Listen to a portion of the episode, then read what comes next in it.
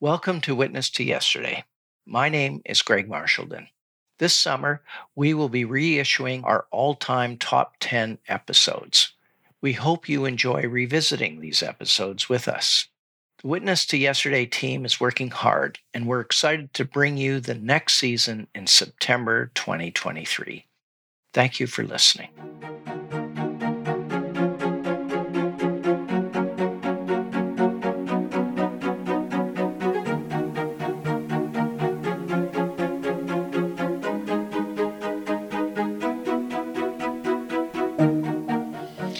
Welcome to this installment of Witness to Yesterday, the podcast of the Champlain Society.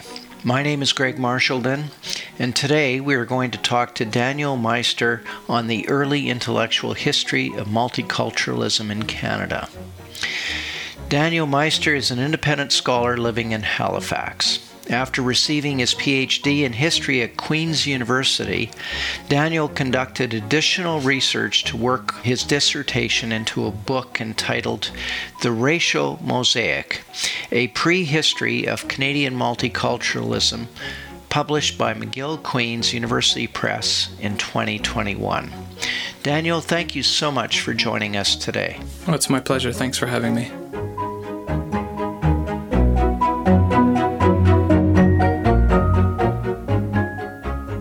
Multiculturalism is an official policy generally associated with the Liberal government under Pierre Elliott Trudeau. It was officially, according to your book, introduced in 1971. Uh, and what you've provided us is a painstakingly researched prequel to this policy and a policy that I would argue has become a key part of Canadian identity. Why did you feel that this backstory was important enough to devote years of your life researching and writing about it? Well, I mean, I would like to say that uh, I started out, you know, recognizing the importance of that of that question, um, the history of multiculturalism, and diving into it. But in a way, I, I came to this um, subject backwards. I began with a question about multicultural, about um, Watson Kirkconnell, rather, um, early on for a paper, um, and I was intrigued by this quote. Um, someone claiming that he was a father of multiculturalism because I, I hadn't seen any evidence uh, to support that sort of a connection. Um, but when I began researching his life, I, I discovered um, uh, this uh, unpublished manuscript of his that had a lot of the, this race science, um, scientific racism, and, and racism in it. And I was perplexed by that um, it wasn't discussed a lot in the Canadian historiography. Um, and so I kind of began digging into the question kind of on both fronts of, you know, where did multiculturalism come from? And also, who was this fellow and how influential were ideas about um, race and scientific racism in this process? Um, and so you know what I found kind of early on is that uh, you know historians such as Howard Palmer, when he first started looking at this, he said, "Well, scientific racism, it just wasn't, uh, it didn't really exist in Canada." And then when he um, kept digging into it, he said, "Well, it wasn't as strong um, as in the United States." Um, but I was curious about you know what influence it did have, especially on these um, intellectuals I were looking at, who were supposedly you know some of the most tolerant of their generation. Um, and more generally, I mean, it's it's quite fascinating that so little is known of the history of multiculturalism that really most accounts just begin by saying, well, Trudeau, you know, got up and made this announcement in the House of Commons. Um, you know, but as the speeches he gave suggest, he was drawing on these early ideas about pluralism. Um, so, you know, it was kind of intrigued with, with both ends of this question that led me to keep digging and uh, and researching and writing. Well, let, let me ask you a little bit about the main title of your book. Um, there are two words that drew me right away racial and mosaic. And this racial mosaic, uh, it's I can understand where you draw the word mosaic from.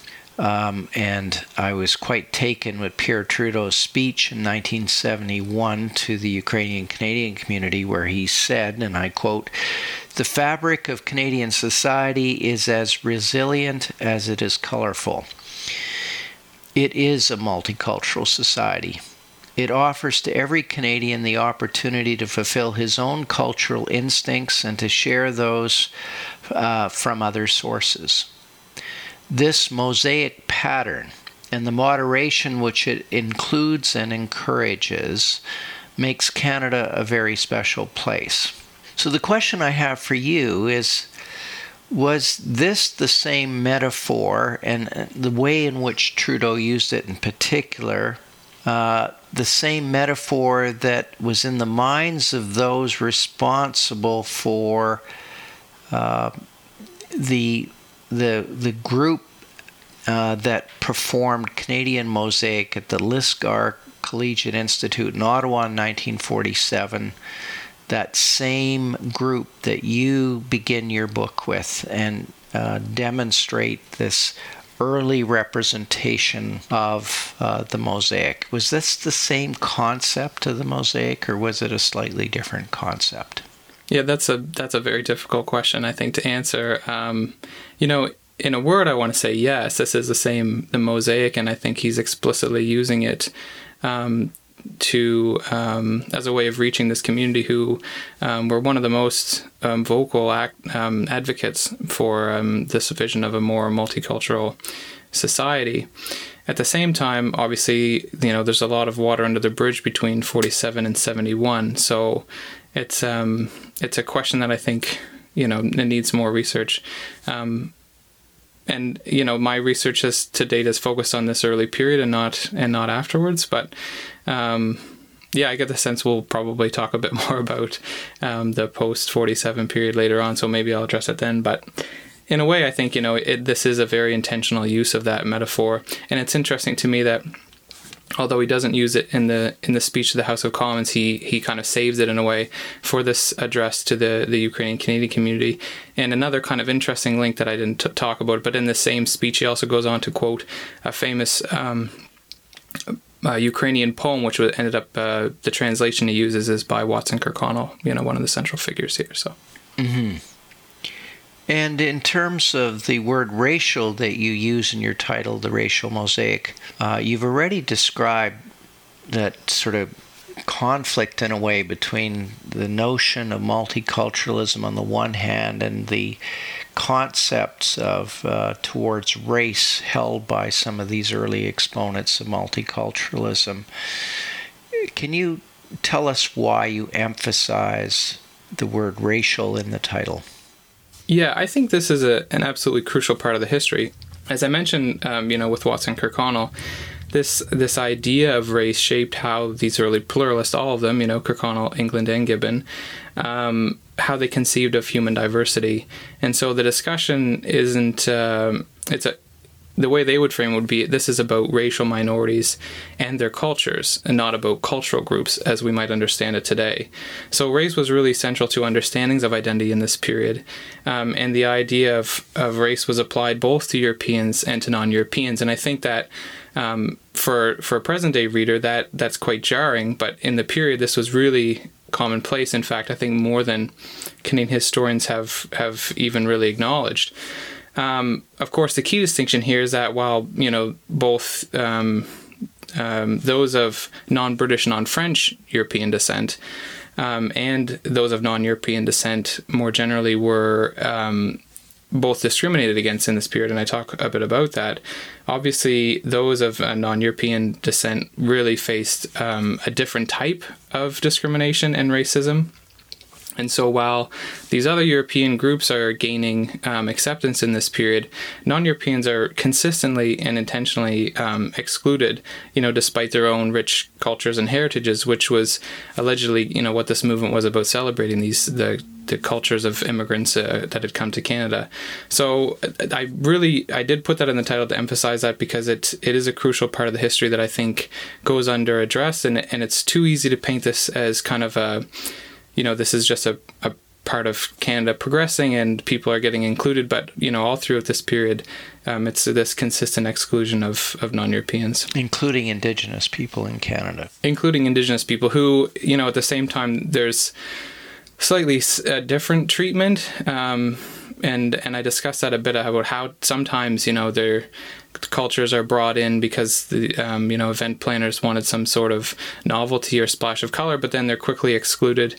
And again, I I make the argument um, you know that this this movement towards cultural pluralism is really an adaptation of, of settler colonialism more generally because again while there's this discussion of who should be allowed into Canada and whose cultures ought to be celebrated. There's not a discussion of you know whose land these immigrants are coming to or the cultures that were already here. That that's not a conversation that's happening at all. Well, let's talk about the approach of the book. On the one hand, this is an intellectual history of the early conceptualization of multiculturalism in Canada. But you approach the topic through biography, which is, I think, quite unusual for most recent intellectual histories that I've seen. And you do it through the life uh, of three Canadian public intellectuals. Why did you take this approach, and what do you mean by historical biography in the way that you've used it here? Yeah, so by historical re- biography, I'm referring both to the the practice of studying past lives, um, but also to a particular way of approaching that balancing act of the demands of biography and history, in that um, both telling the story of the life as well as telling the broader historical context um, and the interactions between the two. And so it's a difficult uh, job. Hopefully, I've been somewhat successful in in doing that. But that's that's what I mean by historical biographies. Kind of looking at those both parts. Um, what you know in previous scholarship might have been called life and times. Looking at both of those um, equally, somewhat equally, um, to tell the stories of both um, you know, at the same and at the same time, I do say these aren't comprehensive biographies. You know, three in one book would be pretty ambitious, especially considering the source base that that at least two of the the public intellectuals left behind. Um, and so I chose this approach as again, um, you know, the study began with one of them, and I I was just looking at his life and curious about that. Um, but as I did more digging, I found that there were really only a handful of people that were promoting these types of views in this period. Um, and so, um, and this is again like roughly the late 1920s through the, the late 1940s. So to me, this was a fruitful way of coming at the topic, especially because the people that had already been identified in the historiography really hadn't been um, subject to any sustained sort of uh, research or analysis. So I wanted to kind of look at who were the, the main players of this movement and then also um, and again, you know, this is something that was enabled by the sourcing as well. But I was able to trace, you know, you know, who are they reading? What ideas are they drawing from? Where are they coming from? How are they adapting them to a Canadian context? Um, and so, again, because this isn't a really centralized movement in this period, um, there wasn't, you know, some sort of a body you could study the records of or governmental records. It really was kind of the efforts of a handful of private citizens, um, you know, mind you, some of them were connected with very powerful corporations, but these were really kind of um, their own initiatives. So, give us a short portrait of each of these individuals and the concept you associate with each of them. Uh, and I and I love your chapter titles in this respect because you're matching the individual with a particular concept. So let's start with Watson Kirkconnell and the concept of scientific racism. Yeah, Watson Kirkconnell is obviously this very colorful character. I think that's obvious, um, you know, pretty early on. He was um, a very ambitious young man. He had these academic dreams. He ended up becoming a university um, professor, um, and his interest in um, translation led him to do a lot of work um, with what he called new Canadian communities, but the translating works of of immigrants who had come to Canada and were publishing predominantly poetry um, in their native language. So he was translating these, um, and he kind of came to um, widespread public attention because of his efforts, because they were really, um, you know, pioneering some of the some of the first in Canada. At the same time, um, he his engagement with scientific racism was, I think, the most extensive, and um, you know, I want to be clear that I think that the idea of race and scientific racism really is shaping um, all three of their approaches um, and their ideas about human diversity. And I think, you know, structuring these ideas in Canadian society more broadly, but his was definitely the most extensive. He he bought in early in a way. Um, you know, he was he really extensively read. Um, he was corresponding with his father about it. He really in, initially had intended to study um, anthropology at the at the graduate level, um, and so this this is uh, a very influential body of thought in his life. Um, all throughout his life. So, although he kind of adapts this, um, and I don't talk about this at length in the book, but you know, even towards the end of his life, when he's much more accepting of of um, people of various European nationalities, he still has reservations about um, non-Europeans, and I think some some uh, some discriminatory attitudes linger there. And what about Robert England and the concept of Canadian citizenship as uh, you know known in the interwar years and into the Second World War?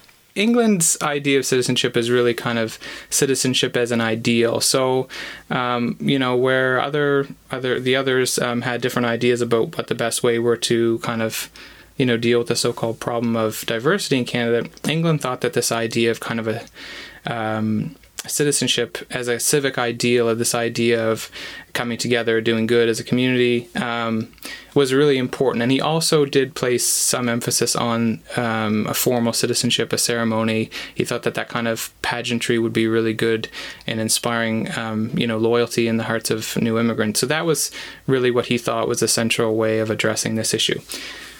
John Murray Gibbon, of course, is the very well known, even even today, a publicist uh, for the Canadian Pacific Railway, who who definitely didn't coin, but he popularized the term, um, the metaphor Canadian mosaic.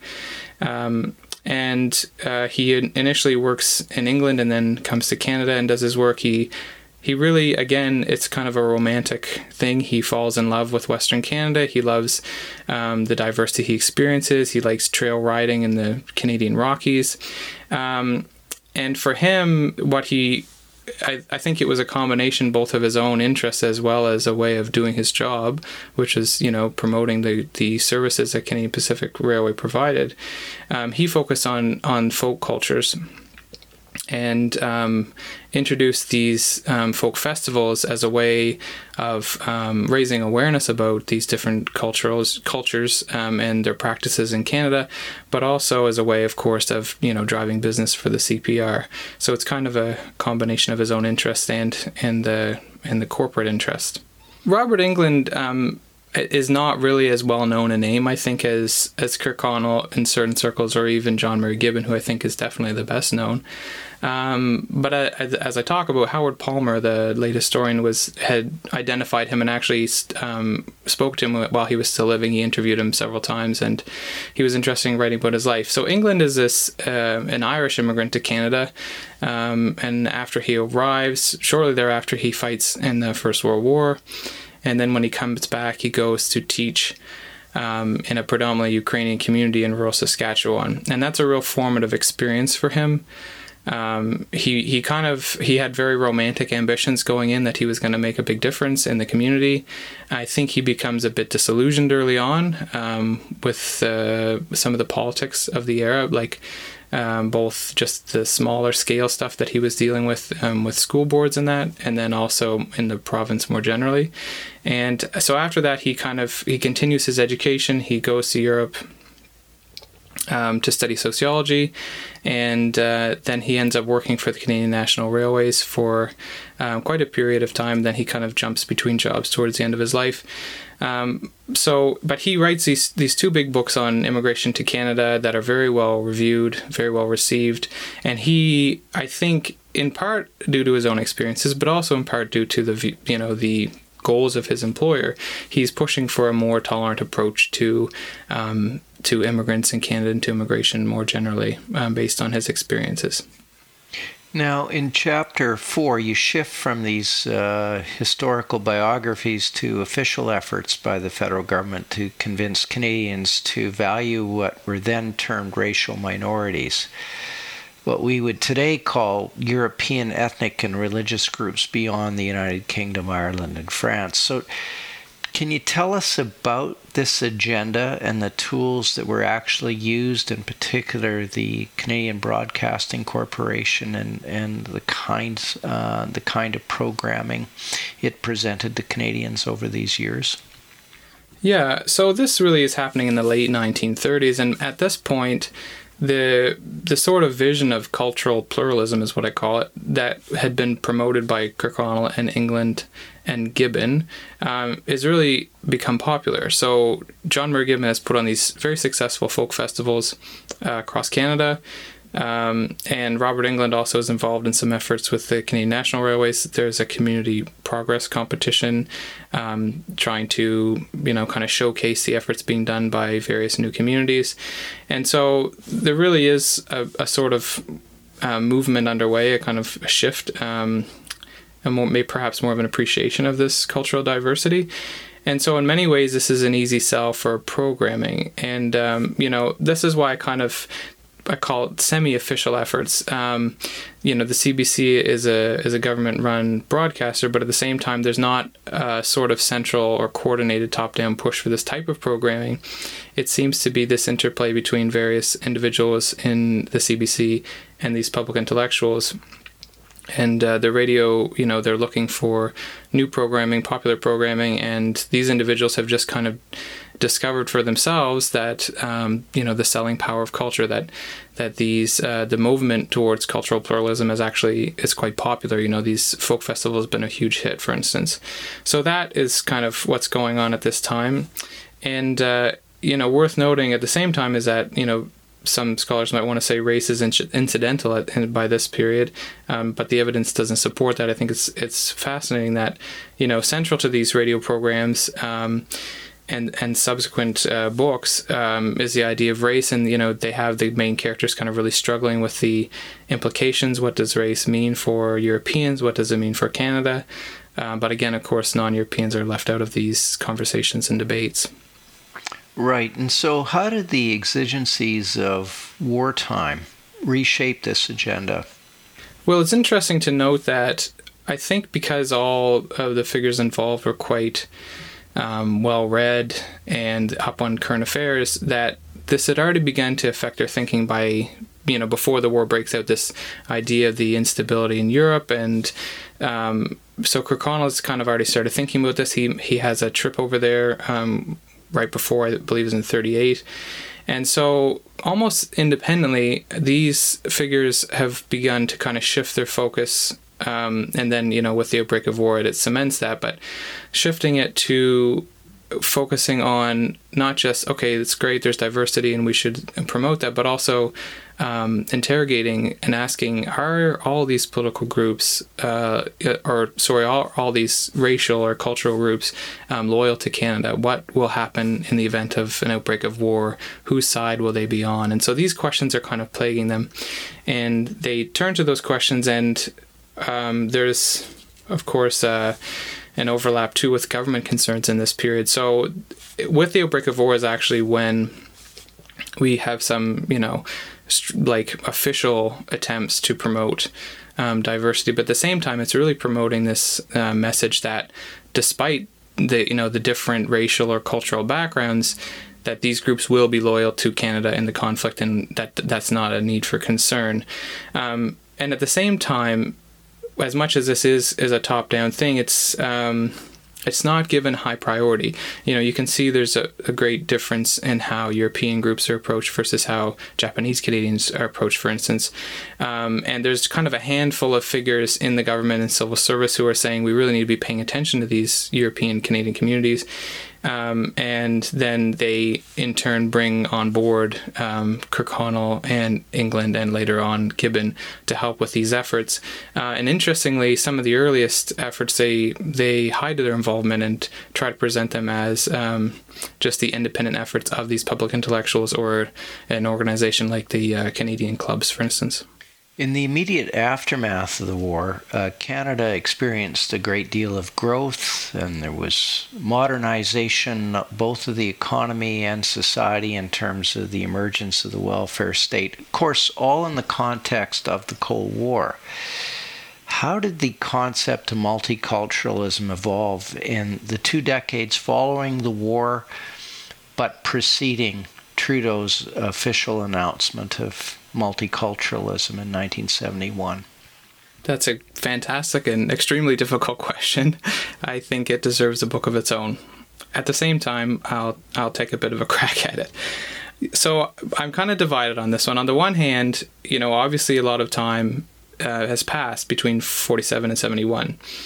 there's a lot of large shifts in Canadian societies. The Cold War, as you mentioned, there's a quiet revolution, the so called other quiet revolution, or these changing ideas about national identity and kind of a perhaps an easing of the influence of um, the the British identity. Um, there's Diefenbaker and his idea of one Canada. There's the B&B Commission, um, the push towards this idea that Canada's bilingual and bicultural, and then the response to that from some groups that um, pushed for an even more expansive notion of Canada as multicultural. So these are crucial years of cultural change in Canada. Obviously, a lot is going on. And uh, I think we've, as historians, have really only begun to unpack kind of some of what's going on there. At the same time, Trudeau is explicitly, as I mentioned before, using this same mosaic metaphor of the late 1930s when he introduces this specifically to Ukrainian Canadians. Um, and it's interesting that in that in that same passage he talks about the moderation of the mosaic. And again i think that's not new.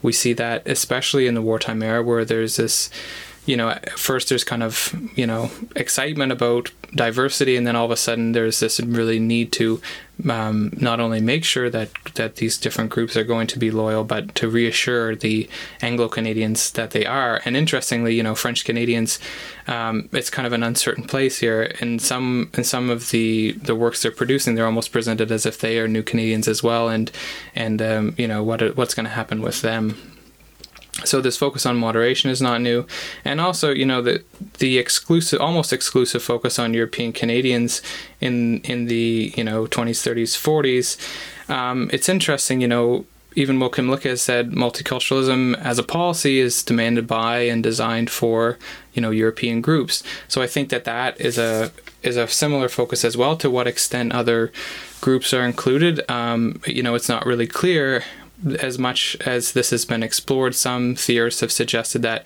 it's not until the 1980s that there's kind of a push for anti racism affiliated with uh, multiculturalism as well. And similarly, the focus, the emphasis on uh, folk culture, I think is shared even even across this period. In the sense that after Trudeau announces multiculturalism, they establish the Canadian Consultative Council on Multiculturalism, and initially this is composed uh, all of Canadians of European descent, and the chair of this uh, council is also the national director of the Canadian Folk Arts Council. So you see, you know, there's kind of a long uh, influence, I think, of these metaphors, the focus, um, the ideas of these early cultural pluralists, even into the 1970s. But again, you know, I say that with a big um, disclaimer that this research is uh, hasn't really been done yet. Uh, I've looked into it a little bit, but I think that there's um, you know a lot more exciting questions to be asked and research to be done. Well, I'd like to end on this, uh, and that is that uh, one of the sponsors of the Witness to Yesterday podcast is the Wilson Institute for Canadian History at McMaster University. And it supports the McGill Queen's University Press series, Rethinking Canada in the World, which is edited by Ian McKay and Sean Mills. Can you describe to us exactly how your book was, uh, your manuscript, I should say, at the time, it would have been a manuscript, it was invited to be part of this very new series and how it fits within that series. Yeah, I think that uh, I want to say first of all, I'm you know I'm very excited that the that the book is part of this series. It, uh, it is new and and it's a great series. Um, I think obviously when we think about Canada abroad, the image that uh, that other folks have of Canada. Um, you know, multiculturalism is, as you suggested at the start, it, it is really fundamental to Canadian identity. It's it receives consistent support um, from Canadians, and it's and it's still well known. It, it's almost like um, you know, Canada's a bit of an outlier now that so many other countries have explicitly repudiated multiculturalism and, and really gone in some other directions. Which is not to say, you know, that, that Canada is perfect, but it, it this policy is very well known abroad. And so I think that if we think of Canada in the world, that understanding kind of this key part of Canadian identity, I think is an important part of that. The other part of that is um, is what I try to do in the book is really look at where these cult, these um, public intellectuals are getting their ideas, and you see that there's a great international exchange of ideas. You know, some of the uh, main tenets of race science come from America, they come from Britain, and at the same time, you see someone like John Murray Gibbon when he's working on his folk festivals um, and thinking about Canadian diversity, he's very intentionally going to the United States and doing his research. Robert England studies in in um, Paris and France, and uh, is really you know heavily influenced by the work of French sociologists. So I, I think of it in, in two senses. The first is that you know the development of these ideas. This is a very much an international, um, internationally influenced project, um, and I also think of it in the sense of trying to understand, you know, uh, where did this idea of, of multiculturalism come from? That's so in, integral to um, how Canadians understand themselves, and also how people around the world think about Canada. Well, thank you very much, Daniel. It was a pleasure to have you with us today. Thanks, Greg. It's uh, been my pleasure.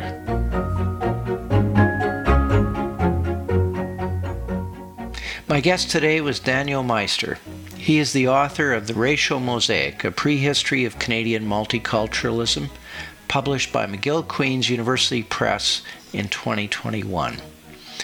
You've been listening to Witness to Yesterday. Please visit our website at www.champlainsociety.ca. The best way you can support this podcast is by becoming a subscribing member of the Champlain Society. If you like what you've heard, let your friends know by forwarding this podcast through the social media of your choice. This podcast is made possible by the members of the Champlain Society who work hard to bring to life original documents in Canadian history.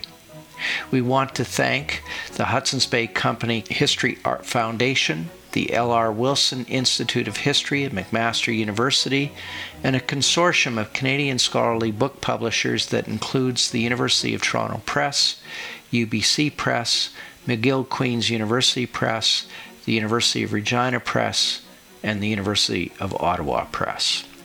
My name is Greg Marchildon. This interview was recorded on September 7th, 2021. It was produced by Jessica Schmidt.